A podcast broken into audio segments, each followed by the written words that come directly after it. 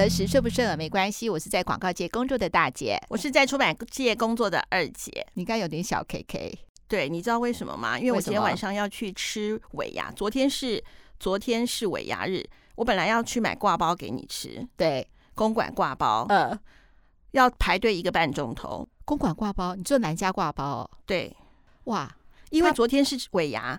要吃挂包，排一个半钟头。我心想说，老子我馒头夹蛋一样是挂包，对，没有错，我们两个爽就好了。对呀，而且我没有吃到馒头夹蛋，你昨天没拿给我啊？我昨天心情不好，你不是不知道？我昨天第二名啊，心情不好，心情不美丽。好好吧，好吧，好吧。我想说，我需要听众好朋友给我鼓励。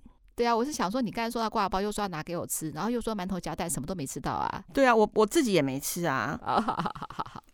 其实现在好像很多的，因为疫情的关系，有一些公司就取消了尾牙。对啊，那我就少少了很多大吃大喝的机会。当然，我觉得，但是我也不会就是呃，就是让我自己的因此而得到不满足。就是因为我还蛮喜欢吃尾牙，因为你会自我的那个补充，你就是说的这方面不满足，另外一方面你会找地方可以满足。对，所以你猜我昨天晚上吃什么？吃什么？我昨天晚上吃，你知道万隆有一家炸对。有一家是炸蔬菜的，炸蔬菜。万隆哪里炸蔬菜？万隆就是万事不兴隆啊，那有什么好吃的？这个房东会揍你，什么万事不兴隆？他那边有一个炸蔬菜的，在公车站旁边，我不知道在哪里耶。我下次拍给你看。好好，你看你笑到不能讲话，说你看万事不兴，我还想买那边的房子。好，哎，那这样听众好朋友，我我不是住在万事不兴隆了，但是那边有个炸蔬菜的，我昨天有去买。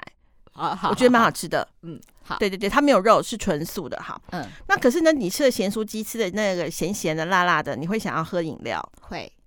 你猜我昨天喝什么饮料？喝什么沙士？不是，我什么？我我因为我昨天心情不美丽，所以我昨天喝喝的是你想都没想过的啤酒。哦，啤酒，哇，对，量好高。我不想录这一集了。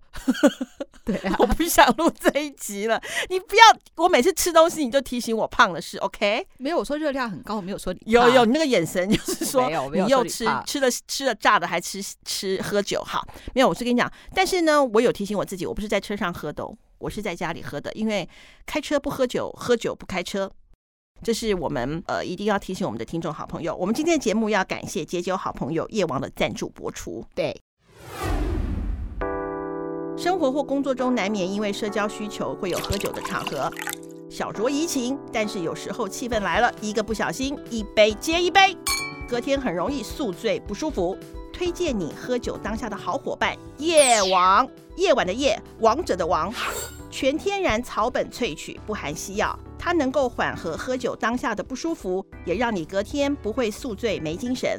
不止通过多项 SGS 检验，更是百大夜店唯一指定合作品牌。喝到有酒意就吃一包，喝懵了可以再补一包，配酒喝没问题。有酒有夜王，称你每一局的好伙伴。而且我刚刚看了它的包装，我觉得啊，它不是药粉。基本上，我对于有一个感冒药很有名，但它有药丸跟药粉的，嗯，我就觉得它的药粉非常的讨厌，因为吃了就觉得粘在舌头上不舒服。嗯、但是它的这个是胶囊的，它又不会很大颗，因为我它一次是两颗小小的，你就把它你就把它吞了吧。我觉得很棒。对啊，我也觉得这个还不错，可以提供给听众好朋友一个参考。哎，那现在我又有个感觉了，干嘛？我讲到你的事业第二春，什么东西？卖药电台的主持人。你刚才讲的真的好好，真的吗？我比较想说有没有有没有减肥的？面就对了。有没有减肥的？我比较比较需要。好，我们希望有那个呃，就是让自己身体不是我我比较想要业医那个医美业配好医美的，然后也给听众好朋友好啊。我现在很想要凤凰电波，凤凰电波来找我吧，凤凰电波来找我吧。好了，那我们今天还是要回答我们听众好朋友的来信，而且这是我们的呃听众飞的一个来信。那还是二姐，你再辛苦再念一下吧。好啊，大姐二姐你们好，我是今年正式踏入三十岁的平凡上班族，我叫做飞。故事是这样的，原先在现在这个公司一切都很顺利，同事也很好相处，直到一百零八年公司陆续进了些新人，就有了不同。比我资深一年的前辈后面简称赵。开始有欺负、打压新人的小动作出现。因为我跟赵其实也不错，所以一开始我也没有很在意，但后来越来越明显，让我很看不过去。我们行政组别有一个大群组。而基层制作报告有再开一个小群组，是让报告制作员互相讨论做法啊，报告上司该注意的一些事项及记录一些小笔记的地方。我的工作就是报告品管、肇事送样品管以及申报人员。起初，大家有任何事都会在小群组上不打给其他人知道，包含容易错误的地方也会在上面告知，请大家留意。但进了新人之后，赵会将基层的错误发在有主管的大群里面，有欺压的讯息也就发发在小群组里面，甚至对组员的口气很差，推荐也用丢的。但这些小动作，主管是没有看到的哦。这种选择性的将讯息发在不同群组，渐渐让报告制作员开始有不满，开始讨厌赵。加上赵跟主赵跟主管也是有私交的，也会有奉承的状况出现。渐渐组内也开始有了小团体。其实主管隐约是知道赵有这样的状况，但他还是默许赵这样对待其他的同事。但我觉得大家都是同职的，为什么要这样欺负人？赵也是从基层走过来的，就不能互相体会吗？就像他常说的，难道换一个职位就换一个脑袋？且其他。从基层走过来，甚至比赵还资深的都没有这样对待新人啊！他凭什么这样对？以主管的姿态欺压别人，别人错就无限放大，连小事都要告发给主管，自己的错就自己私下处理掉，当做没这回事，甚至推给基层的来承担。后来某次照又在大群组发出组员的错误，当天晚上我实在忍不住在大群组发了一一则很长的讯息，内容主要是说希望改变这样的工作气氛，不过里面并没有提到任何人名。隔天组组内的气氛变得更糟了，因为那因为我的那些话，也因为赵跟主管及几个前辈有私交，那些前辈觉得赵没有错，是我有错，不该打开这潘朵拉的盒子。某天主管先找赵聊，然后再找我聊，我把观点告诉主管，主管却告诉我说那是他的个性啊。我说也许我之前跟他还不错，所以知道他的个性，但其他人跟他不熟，为什么要忍耐他这个个性呢？主管没有正面的回答我，转移了话题。这些事后，我感觉我整个就是黑掉，但我心里还是觉得，为什么主管要这样偏袒？照这样的行为，让后面新进的人都留不住，难道他不觉得该处理吗？虽然被欺压的是我，不是当事者，但看到新进的同事被这样对待，就觉得他们很可怜，也心里很不平衡。而赵又因为跟主管有私交，常以主管的姿态对待新进同事，我们这些安分守己做事的，根本拿他没办法。其他人也因为我之前讲出来，却得到主管这样的回应，而放弃了向上反应。也可能因为我这样的心理有些扭曲，我现在听到他的声音就觉得很不耐烦，甚至影响了整天的心情，让自己过得很不开心。请问大姐、二姐，我该如何调整自己的心境，让自己好过一点呢？忠实听众飞，哎，二姐，你听完这个信的时候，你有什么感觉？嗯，其实我看到这封信的时候。其实我有一点点觉得蛮对不起飞的，因为我必须要就我自己的一个经验来讲哦，嗯、我觉得目前为止短时间之内你的状况并不会得到改善，你要认清事实，而且得也得认清现实。哎，就是人在屋檐下不得不低头。我觉得先学会隐忍，你就先忍一下。我知道，其实忍这个其实蛮痛苦的，就是你先忍一下，先。千万要记住，当你在隐忍的时候，有时候我们已经在忍了，但是我们没有忽略掉了我们的脸部表情。所以说你在隐忍的时候，记得回家要练习一下脸部表情，因为我觉得就算戴口罩，你的眼睛都看得出来你的情绪。我记得那时候我儿子在星巴克打工的时候，他就跟我讲说，反正我戴口罩不爽，人人家也看不出来。我那时候就跟他讲说，你马帮帮忙，那个。警察抓到嫌疑犯的时候是遮住眼睛，并不是让他戴口罩，所以眼睛是会释放你的情绪的。所以说，当你你也可以借由这次疫情把口罩戴上，但是记住要有一个微笑的眼睛。对，我觉得你讲的很对耶。嗯，我那时候第一次也是跟你有这样的感觉，所以我有先回了飞。因为我想说，我们做节目还有一段时间，所以我就跟他讲说，这段时间就一定要先控制一下自己的表情，然后我们会尽快的把这封信做出来。然后他就回，他有先回我说，呃，他很期待我们这集的节目。嗯嗯。然后呢，他说其实这个事情已经过了一段时间了，但是他心里头呢还是觉得很过不去。那因为组织的调动的关系，然后他。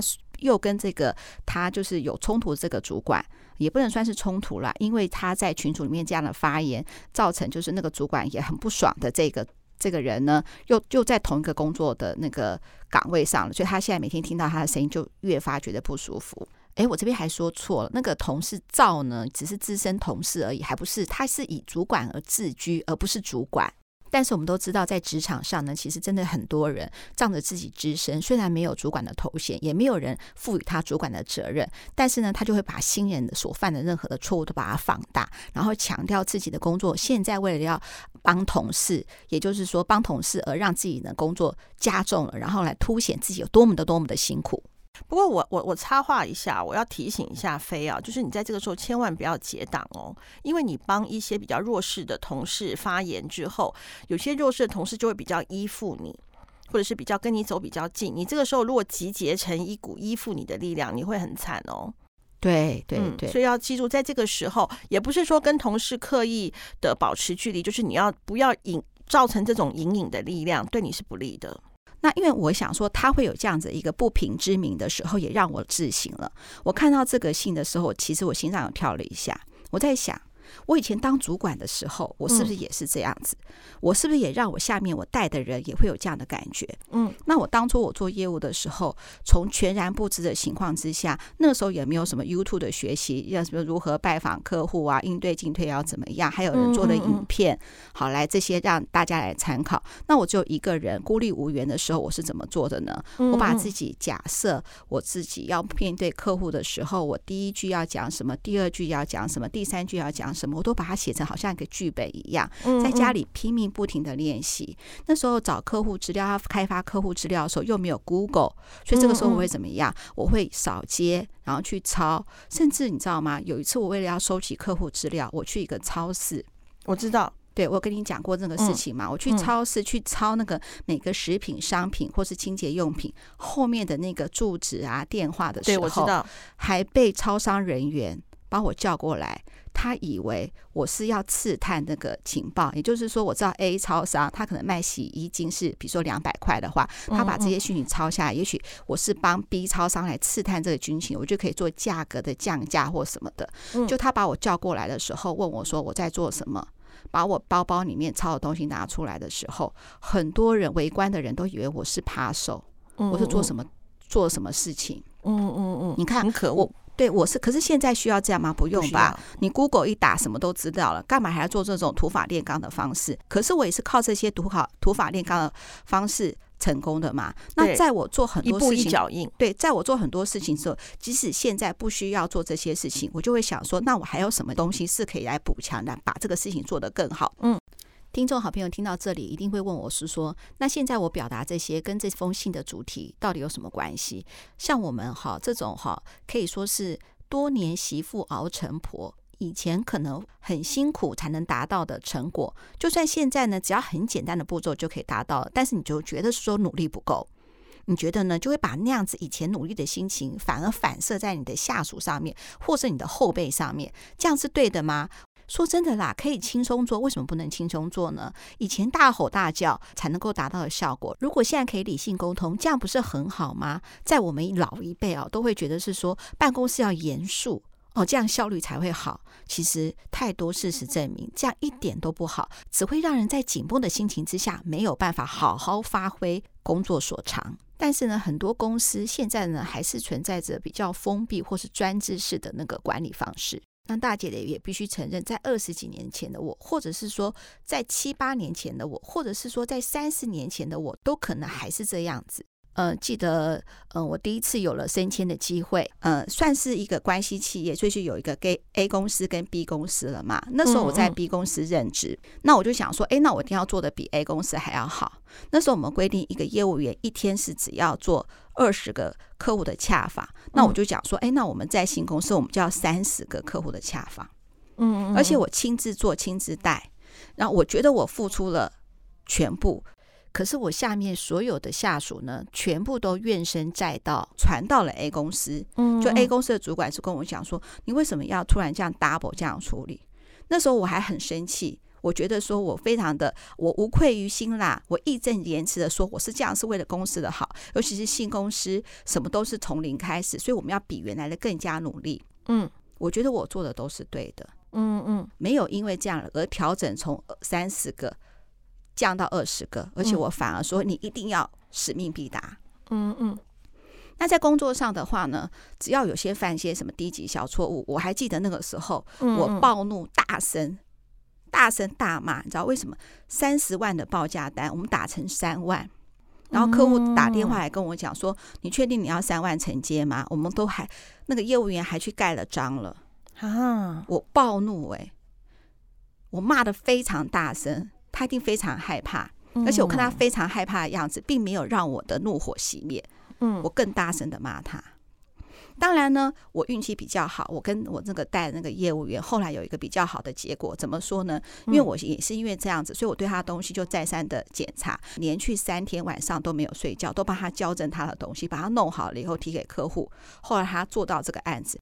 那我也因为呢，虽然当时呢，他因为他的犯了错误，我的情绪控管不好，还好之后的工作配合上面也都能够顺利，所以我们到现在呢，还有持续都还有联络。那真的很好。那是我们有这样的一个过程。那如果他因为这样很害怕就离职呢？我有前面的凶，可是我却没有后面的一些彼此合作磨合和好的一些机会呢。所以哈，当我看到我们的听众好朋友飞的来信的时候。我就想说，嗯，其实我以前在我三十几岁、四十几岁的人碰到同样的情形的话，我还是会肯定那个时候的我。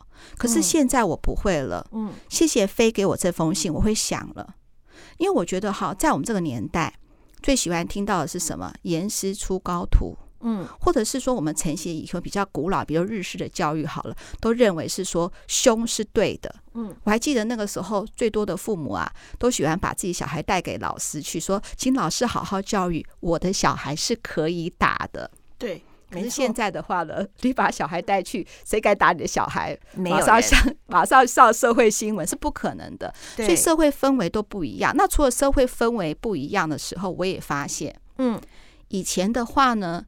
比较怎么样？一个带一个，所谓，所以有点像是师徒制啊，师徒制，或是有点像是独自作业的。可是现在讲究的是什么？团体合作，嗯，现在工分的非常非常的细，专业也分的非常的非常的细，怎么能一个怎么可能一个人可以独揽所有的东西呢？没错，没错。像我们以前的业务也要学的是什么？我们之前在集数也有讲过嘛。可是现在的业务员呢，不太可能所有都会，因为这个牵扯到技术了，你知道吗？社群的广告投放有技术，或是影片的。影片的制作以前是写文案嘛，写出来嘛。那现在不止写的，还要做，还要做很多很多的操作。你不可能一个人可以独揽所有的工作，这时候就要团队合作。那如果在团队合作下，就会像飞讲的了。如果你让整个团队不没有一个人可以正常的发挥作用，那如何往前走呢？比如说这个工作完成，不是一个、两个、三个人，你可以去。跟他讲，跟他磨合，他可以了解你的个性，就往前走。他在这么多的部门，这么多的关卡，如果大家不能同心协力的往前走，怎么办？那如果有一个人害怕了，裹足不前，就不可以了嘛。还有就是办公室的气氛，嗯嗯，我相信我当时的一个情绪，每个人都觉得说我应该要发这个脾气，嗯，但是我需要这么大声吗？呃，我觉得像，我觉得像大姐现在会重新去思考，说自己当时或许我们可以更圆融的处理。其实这就是因为我们已经真正的成熟到，就算情绪来了，还可以冷静思考。但是我们也要过程，也要到了我们。这把年纪 以后才有办法的，要不然当下的情绪来的时候，我知道啦。那时候你认为说我问心无愧，我是为公司好，赚的钱又又不是到我自己的口袋，我们呃奖金也是你也有在领，我我我大概可以知道你这样子的感觉，你记得吗？我忘了是我们在第一季里头，我有讲到我们公司的一个离职率的问题，我不知道是哪一集。我那时候很认真的带我们的编辑，所以那时候我们公司有一定的离离流动率。嗯，就到后来我想说没关系，如果你真的想的话，你会来问我。就是我们前面职场二三四的第一集。哇，大姐你真是记忆力，虽然这把年纪都没有衰退，因为我会回去听我们之前的节目啊，对对，我也会。然后呢，那个什么，我就哎反而没去管，之后其实反而人员异动率变低了。对啊，对不对？就是当我们我那时候当下的处理或许可以更更更缓和一些。你还记得我们之前有一个听众，他也告诉我们说，嗯，我们跟我们所有的叙述，我们觉得应该要怎么做，应该要怎么做，会不会是我们的私心？就是 Navina 那那集有个听众，他说，其实我们这样子讲，我们跟我们的小孩这样子念，是真正是要去告诉他这些事情要怎么做呢，还是只是我们自己的私心而已？的确，我们在沟通的当下，嗯，我们真的还有很多的情绪，没。错，我们不只是说在指责这个事情的对与错，或是教导对方这件事的对与错，我们也表，我们也反映了我们当时的情绪。那人与人沟通的时候，你需要把情绪丢给他们吗？好，比如说，我也觉得是说，你看，我我刚才举了一个嘛，三十万变三万是一个低级的错误。嗯嗯嗯，我可以用其他的方式来处理，比如说，假设我用发信的方式，好，就告诉他说非常义正言辞的跟他讲，并且告诉他说，下次再犯犯这样的错误，公司会有怎么样的奖惩制度？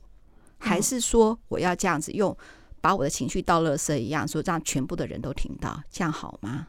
嗯，我觉得不好，所以我刚我看到那个信的时候，我的心脏真的又是有跳了一下。我在想说，以前我觉得我对我认为我做的事情每件都对的事情，是不是对？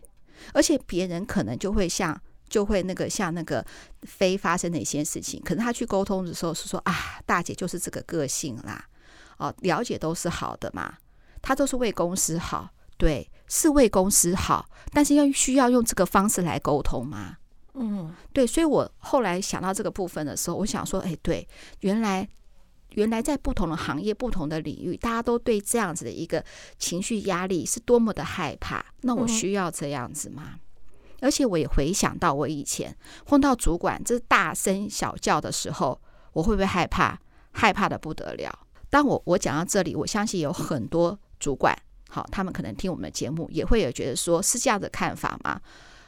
我不是说都不可以大声，因为有的时候说真的啦，带团体的时候，公司有时候会比较散漫，我也会板起脸来。那大姐就是妈妈嘛，好，就是拿了棍子，虽然没打下去，挥一挥，大家也会害怕吧？对啊，皮会绷紧一点，绷紧一点。你不是说对自己的下属后辈要百依百顺，或者是说他们的工作你来扛，他们的责任你来扛，这样也不对的。当然，我们的听众好朋友呢，发生状况并不是这样。那个他的同事赵呢，本身并不是主管，用用刻意打压的方式，在工作上呢，尽情抒发他的情绪，然后凸显新人的错误，然后还在不同的群组有不同的发言。那这样子的居心，或者是这样的做法，就可以了。那到现在这边拉拉杂杂讲了这么多，都是讲说主管或是一个前辈难为的心情。那回复到我们的听众好朋友飞，那他现在的处境跟心情又是怎么样呢？当我请教很多人的时候，他都告诉我说：“快点告诉你的听众好朋友飞，职场上要学习的是明哲保身，以后绝对不要再犯了。”但是“明哲保身”这四个字，我们那么聪明的听众好朋友飞会不知道吗？我其实为了这个事情，我想了很久。哎，嗯。嗯，那你觉得要怎么处理？我这边好，我讲，你有看半折指数吗？有啊，嗯，半折指数加加倍奉还哦，不是说加倍奉还，我我女儿也看了嘛，因为我的女儿的个性是属于我常常都说她是比较孬种的，我是比较正义的嘛。嗯，然后她说她如果发生发现弊案的时候，她会怎么做？假设这个弊案的证据是一个纸条。他就会把他纸条吞到他肚子里面，假装没有看到，然后一天到晚怨天尤人，说为什么发现的人是我？为什么发现的人是我？的话，他会远离这家公司。他就是属于这种人。这代表是我的话，我会把这纸条想办法递给别人呢。但是那但是那个人不会知道是我递的。好，总而言之，我们都不想要面对，就是就是打开这个潘朵拉盒子的压力嘛。然后他就说：“那妈妈你是怎样个性人？”我说：“我就会我是会打开的。”他说你会打开，对他说好可怕，你就是半折指数，那我觉得很恐怖。还好我没有笑你的个性，他也说不是羡慕我的个性，他说还好他没有笑到我的个性。嗯，嗯，那如果碰到，我会直接跟当事人讲，就说当你觉得他不应该这样大小声的时候，你可以用私赖的，而不是在群组里面直接指证出他的错误，先给他一个机会嘛，先用私赖的告诉他说，他这样子的做法造成很多人的压力。像我就非常的幸运。就是我们的媒体部主管，我是业务部的主管嘛。嗯，当我给下面过大的压力的时候，我媒体部的主管就会来提醒我，就告诉我说：“你刚才真的大家很害怕。”那他先安慰我，叫我不要生气。他不是先说我哪里哪里不好，造成大家怎么怎么样哦。嗯，而是他先用体贴的态度去跟我讲，就说啊，刚才怎么会发生这些事情？嗯，让你压力觉得很大，然后呢，才发生什么什么事情？那、嗯、我会去跟他们说，不可以这个样子。嗯，好，但是呢，你也不要什么生气，否则大家都好害怕。他只把我的算是过错或没有注意到的嘛，轻轻的带几句，嗯嗯嗯，我就知道了。嗯嗯嗯，对，所以是说呢，在心中看到那个飞跟原来那个造呢，之前的呃同事关系还也还不错。那你不知道愿不愿意用这种方式，或是下次碰到同样其他同事有这种状况的话，你换一种方式来沟通。当然，现在这个事情已经发生了。再也不要跟任何同事或是赵本人有关针对这件事的有任何的建议跟沟通，否则的话呢，他搞不好已经觉得你心怀恶意了。然后呢，这样的沟通，我觉得呢，不是一个好的开始。我们的听众好朋友飞，搞不好呢，之前就已经私赖过赵，或者是说早就呢私底下有口头提醒过他。或关心过他这样的举动，是会造成很多新人在工作上的压力。如果是这样子的话呢，就可以试着跟主管反映了。我觉得很有道理哦。但是啊，我跟大姐，我要提醒一下飞啊，大姐刚刚做的那些提醒，我觉得都很好。可是呢，你要先掂掂他自己飞的斤两哦。如果说他在公司是一个比较容易被取代的小主管，或者什么时候，他在讲给给那些建设性的建议的时候，嗯。他要三思，有时候怕说那个火会烧到他哦。对，然后因为这个事情发生到现在，嗯、你看哦，像那个他那个同事赵，也到现在都不敢动他，然后他的主管呢也没有后续接下来针对他有什么其他的一些动作。我相信飞有一定的一个工作能力跟影响力，对，否则的话，因为他说是十月发生的事情嘛，嗯、到到现在大概也有一两个月了。你看呢，大家都还不敢对他怎么样，所以我觉得飞很棒，一定是在公司有专业的能力，或者是说呢，他处理的事情是得到大家的赞赏，在工作能力上面大家是动不了他的。否则的话，真的很怕那种职场小人哦，嗯、对不对？你弄我就开始弄你。大姐之前有被人家借刀杀人的一件事情。嗯，刚才不是提到是说，呃，那个大姐第一次当主管的时候，就到 B 公司嘛，原来在 A 公司，就在 B 公司算是关系企业的 B 公司上班了嘛。嗯，那有一次的时候呢，我就无意中跟我，而且真的是无意中跟我的老板讲说，哎，其他同行的最近发消息稿，好像发的还蛮频繁的，我到哪里哪里都看得到。我的老板哦，也没说什么，就嗯了一声。结果你知道吗？他就把我呢，现在正在 B 公司任职，也是新的负责公关的那个主管开除了。但我不知道是开除了，我以为他自己提离职的。其实他是言语的逼退他请辞。后来呢，过了一两个月，我回到 A 公司的时候，才知道是说，原来 A 公司的同事跟我讲说：“哎，我怎么在老板面前讲说那个那个原来负责发稿的那个主管，然后呢发稿都比不上同行。”然后事实上，他也做了很多努力，怎么再去老板告这个状，害他被老板逼退了。我听着差点没没昏倒。我说我从来没有这样子的意思，而且我原跟原来跟那个公关的那个发稿的那个主管还很好，我怎么会去戳这个事做这个事？这对我到底有什么好处？你看，嗯，老板本来就要动他，刚好我无心讲了这句话，我就借刀杀人了。你看过了这么多年哦。嗯，我都还是耿耿于怀。我耿耿于怀，那跟我就没有关系呀、啊。你看，我被人家借刀杀人，我是那把刀哎、我还是那把无辜的刀哎、欸。对啊。那如果非，你看哦，如果说对你有不怀好意的人借此弄你的话，那应该怎么办才好？还有你的同事赵，他如果到处去放话呢？如果他不就事实讨论呢？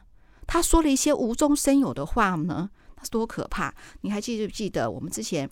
呃，有有收到很多听众来信，在职场上被霸凌的，嗯，下属还会对上司冷暴力耶，嗯、这种这种信件我们看到的时候，我们都两把汗哎。其实哈，在职场上面勾心斗角的真的很多哎，真的啊，我觉得在职场上哦。不论是，其实每一间公司都有。就之前我们不是录了一集，说职场就是江湖，江湖就是有事。其实每一间公司都有为他这间公司量身定做的很多的问题。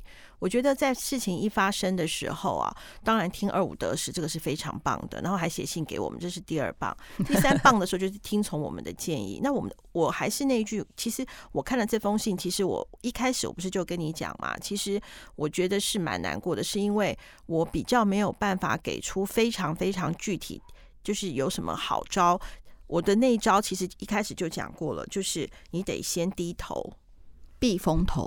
对，然后呢，管好自己的脸部表情，然后先静观其变。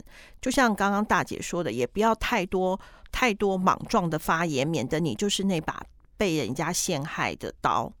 然后，听众飞大姐要跟你讲，这段时间你在工作上一定会不开心。然后，我希望你把你的注意力呢专注在工作上面，或是在这段时间去加强一下工作上的能力。在之前的几集，大姐都说，在职场上最好的护身符就是你的工作能力。只要你工作能力强，人家就不敢动你。对，你如果先转移注意力，对，因为嗯，你如果让自己更强大的话，你在你在你的现在公司上，你更是能够不不不怕人家。不怕人家动你，就算弄你了，因为你自己够强大，转职也是一个。当然不是不要轻易转职啦，就算转职，你的本事也够强。对，就是职场护身符，就是用你的工作的专业来保护自己。然后还有就是说，你要最后我要提醒你，就要注意的，就是说主管跟主管之间的交情哦，你要注意一下，你千万不要挑战主管跟主管之间的交情。对，这也是蛮可怕的。就像只你记不记得官官相护？对呀，因为我现在保你，之后遇到事你也会保我啊。对啊，所以这个部分还是要有，就是要小心，也要注意的啦。对，因为职场如战场，千万不要让小小人有陷害你的理由。你现在就是很容易暴露在那边，让很多小人有陷害你的理由，因为他现在有情绪。对呀，所以要先冷静。这就是二姐跟大姐我呢最担心、最害怕的一点，这样子。